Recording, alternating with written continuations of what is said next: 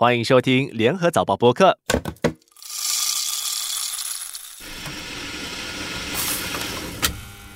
欢迎收听茶水间三问，我是这周问东问西的杨全斌。这次我们要问易华人被控新易通电子红包。茶水间三问，每周三个问题，畅聊天下事。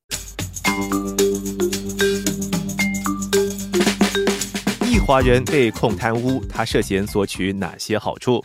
涉嫌贪污的前交通部长易华仁，在被贪污调查局逮捕六个月之后，正式控上法庭。他在一月十八号早上八点十分出现在国家法院，身穿深蓝色西装，面容憔悴，比之前公开露面时显瘦了很多。易华人面对二十七项控状，其中两项涉嫌抵触防止贪污法令。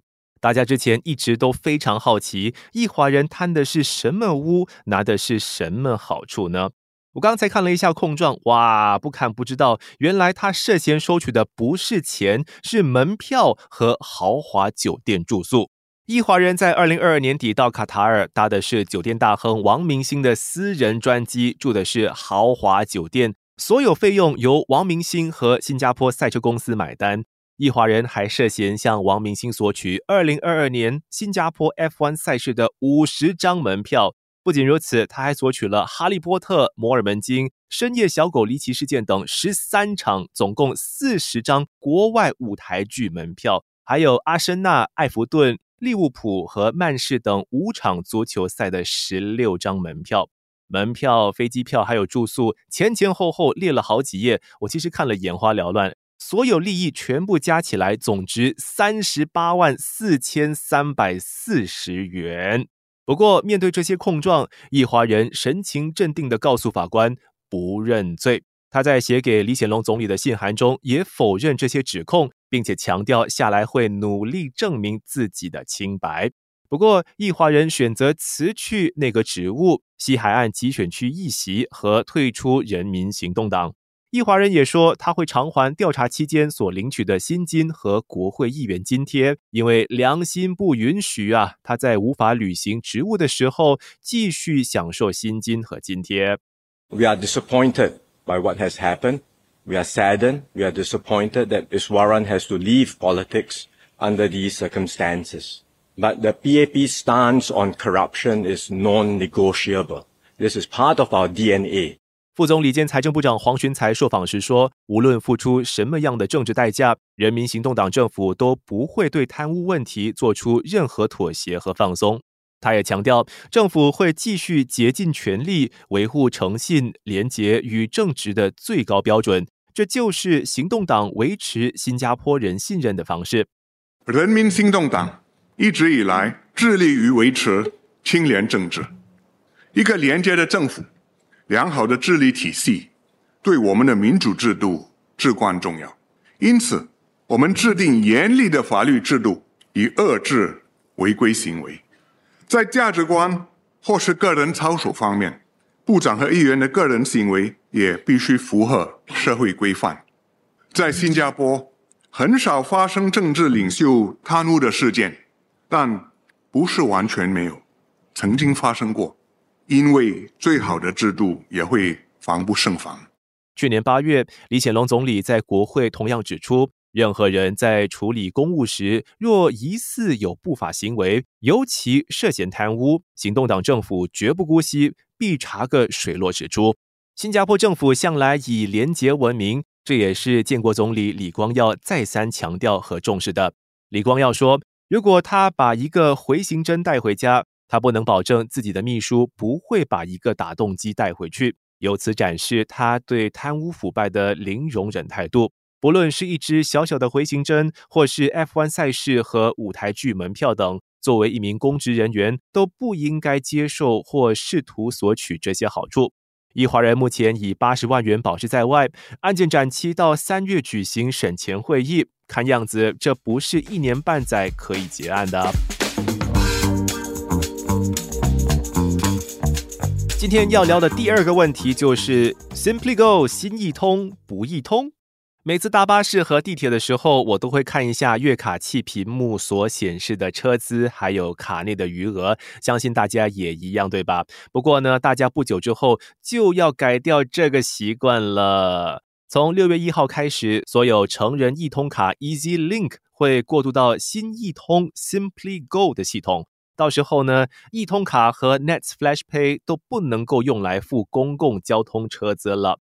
消息一出，新易通的手机应用下载量和使用量呢，马上激增啊，导致系统不堪负荷，影响了部分的功能。哎呀，当局也真是的，要大家提升车资卡，又没有做好应做的准备，是不是该骂？大家对新易通还有非常多的不解和疑问，包括为什么不能用来支付公路电子收费？不过呢，最让人火大的就是改用新易通之后，车资和卡内的余额只能够通过手机应用或到地铁站和巴士转换站的售票机查看。使用旧卡的时候，月卡器上所显示的车资和余额一目了然。呃，用了那么多年的功能，为什么要拿掉呢？陆路交通管理局解释，换成新易通卡之后，要立刻查看这些信息，也不是不可以啦。不过，月卡器需要一些时间从后端系统索取信息，这会拖慢乘客的进出过程，排队时间会更长。哎呦，对于一个先进发达、立志成为智慧国的国家，这个借口很难让人信服哦。不少人调侃，这根本不是什么升级，而是降级嘛。不是 upgrade，是 downgrade，downgrade。或许对当局来说，系统确实是升级了，但是用户体验反而更差，根本就是在开倒车。大家那么生气，也就不难理解了。虽然当局指出，新易通还是有非常多的好处的，包括通过应用为自己和家人的卡充值，卡不见了也能够直接停用。但是对广大乘客来说，能够当下查看车资和余额是关键的便利。我们也不要忘了年长者，他们习惯第一时间看清楚钱花在哪里，口袋里还剩下多少钱，才会踏实，才会安心。虽然路交局说，年长者等优惠车资卡用户暂时不受这轮调整的影响，但是他们迟早也要改用新的系统。到时候问题还没解决，只会给他们带来困扰和不便。著名设计师齐梅罗说过一句话：“人会忽视那些忽视人的设计。每项设计都应该以用户为中心，而不是要求人来适应设计。”在这方面，感觉路交局做的不够好，你说是不是？数码化是大势所趋，但是也要确保新的数码产品和服务会让用户的生活更加便利。如果新易通一点都不易通，苦的是可怜的乘客，也就是我和你呀。今天的最后一个问题是：电子红包应该取代实体红包吗？再过几周就是农历新年了，相信不少人期待收到红包吧？这是新加坡和不少地方的华人传统。不过，随着科技日益发达，大家收到的可能不是实体红包，而是电子红包。电子红包有不少好处，给红包的人不用特地到提款机取钱，也不必到银行排队换新钞，还能为环保尽一份力。而收红包的人不用再点算钞票，然后到银行进钱，非常快速便捷。你们收过电子红包吗？就算有，也应该不多吧。大部分人，尤其是老一代的人，觉得电子红包少了一点仪式感。虽然电子红包和实体红包的金额是一样的，但红包拿在手里更有年味，里头装着真金白银更有实在分量。而红彤彤的信封象征着活力和好运。每到农历新年，新加坡银行会开放换新钞的服务。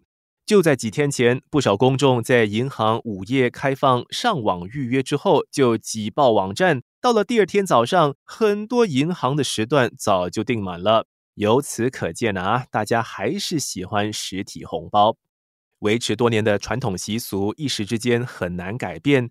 如果真的要给实体红包的话，不妨考虑改用试用钞。试用钞 （fit for gifting notes） 虽然不是新钞，但没有污渍，也没有异味或折损，适用于节庆，质量和提款机里的钞票相似。重要的是，试用钞比新钞环保多了。每逢农历新年节庆，新加坡金融管理局需要发行一亿张新钞，一亿张嘞！你知道一亿有几个零吗？个十百千万十万百万千万一亿，整整有八个零那么多，是不是吓死人？而且新钞的数量远远超过市面对纸币的需求量，所以大部分的新钞在过年之后呢，只能销毁，是不是很浪费？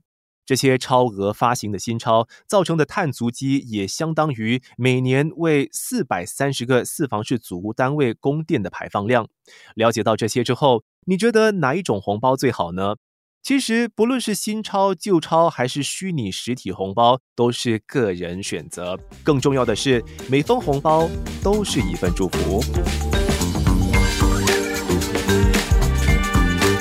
谢谢收听《茶水间三问》，我是问东问西的杨全斌。本期节目撰稿李思敏，播客编导李怡倩、王文义。《茶水间三问》可以在联合早报以及各大播客平台收听，欢迎你点赞分享。